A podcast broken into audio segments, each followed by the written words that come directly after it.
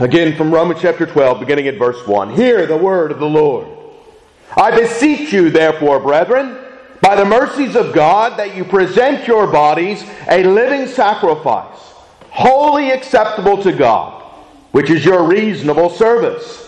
And do not be conformed to this world, but be transformed by the renewing of your mind, that you may prove what is that good and acceptable and perfect will of God.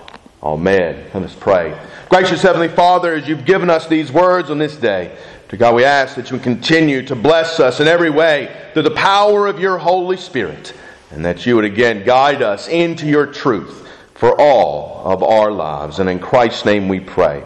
Amen. Please be seated.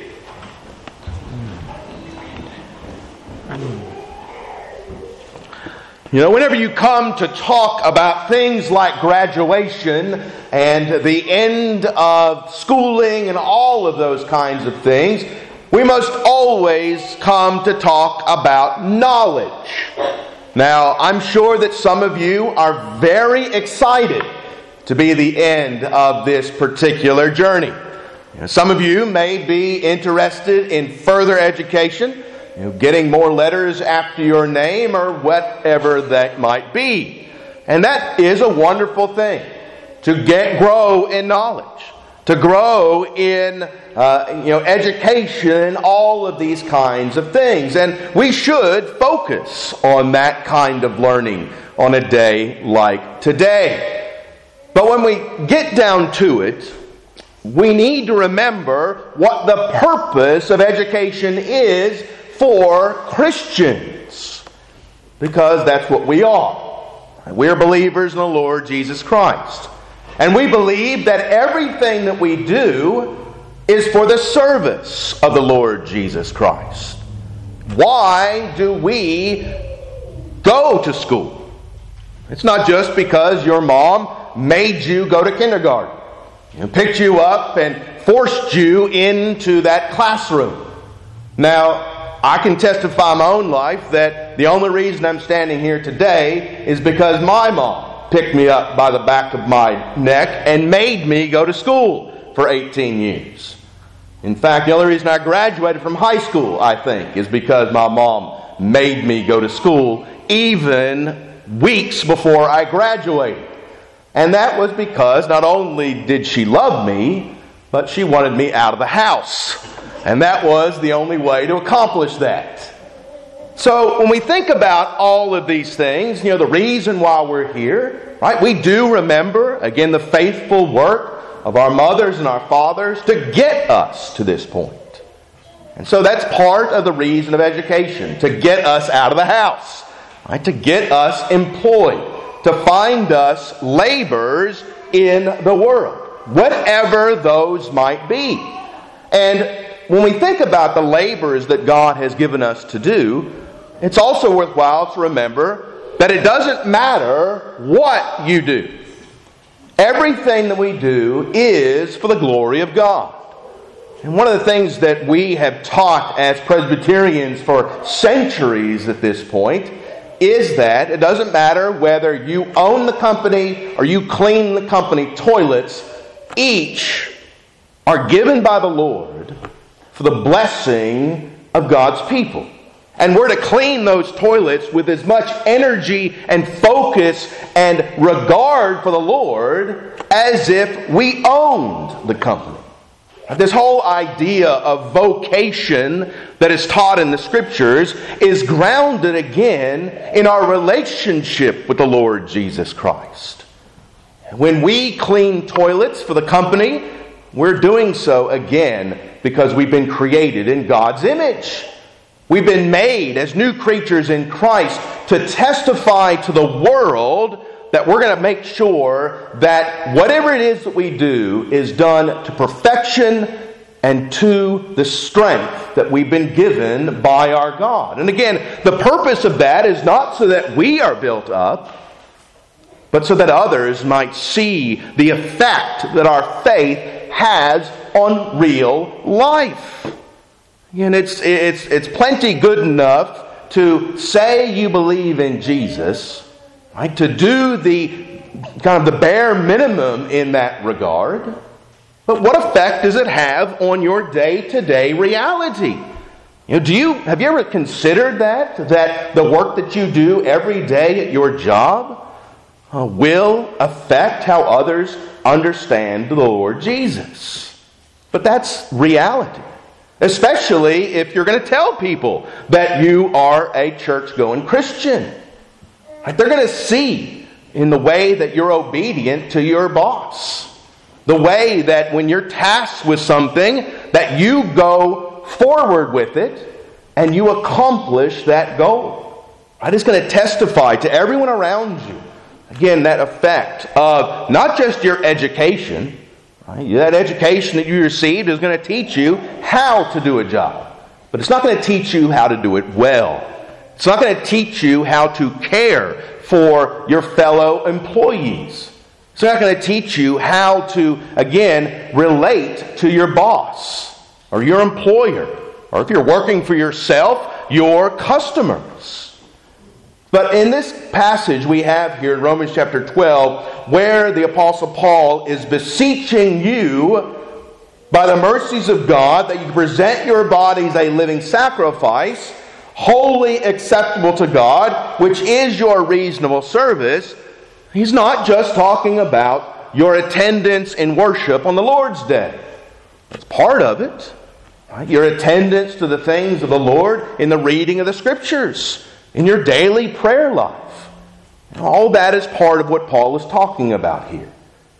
But he also has in mind, again, the quote-unquote mundane things that we do every day.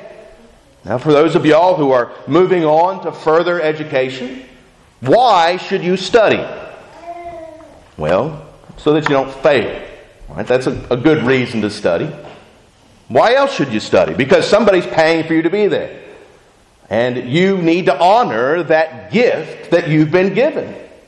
That's one of the things that has been true in my own educational uh, movement is that at every level that I've attained, I've gotten better grades each time I moved up. And the reason for that is, is because it dawned on me about halfway through college that I was paying to be there. And that if I was going to flunk out of college, I was the one that was going to be on the hook for all of that money that I spent to be there. And that was a worthwhile charge to myself midway uh, through my sophomore year of college where things were a little bit teetering on the edge. But again, why was that a motivation? Because I understood, again, that I had skin in the game here. Right? I had a role to play in the midst of that. But again, when we think even more deeply about that, we are reminded again that we are called to do well in school, not just because we're paying for it, not just because we have a responsibility to do that, but because, again, it is a testimony to our faith in the living God that we not just persevere, but that we do well in the midst of that. Right? That's part of our reasonable service to the Lord. Again, Lord, the God has not called us to mediocrity. Right? The Lord has called us to work diligently in everything that we do to bring glory unto His name.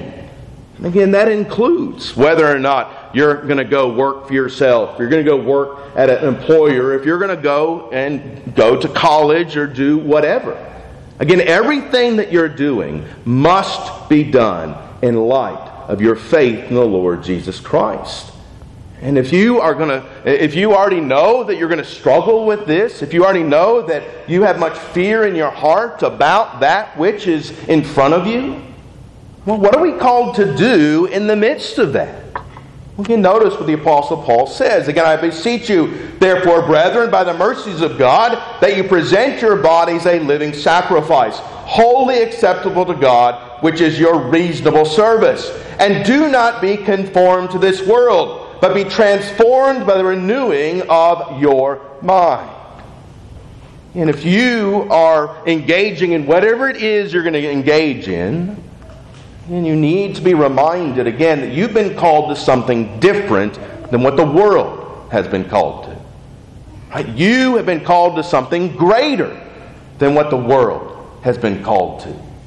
You've been called, again, not just to be a child of the living God. You've been called not just to, you know, again, show your faith by the way that you work, by the way that you study, by the way that you focus yourselves. But you've also been called, again, not to be conformed to this world, but, but to ground everything that you are doing in the wisdom that God has provided for you in the Scriptures. Again, it does you no good to get a big fancy degree and to get a big pretty piece of paper on the wall if it has no blessing from the Lord.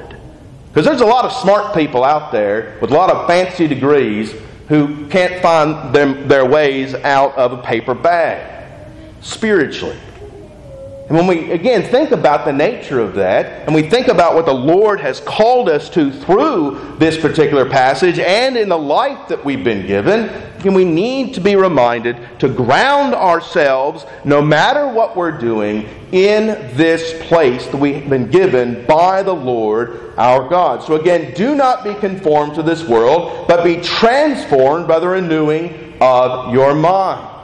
So again, as you grow with head knowledge, as you grow in understanding, as you grow in these things, again, ensure that your heart and your soul and your spiritual life is keeping up with that head knowledge. Because again, you can get all the fancy degrees that you want, but at the end of the day, that's not going to matter a hill of beans when the end of days comes.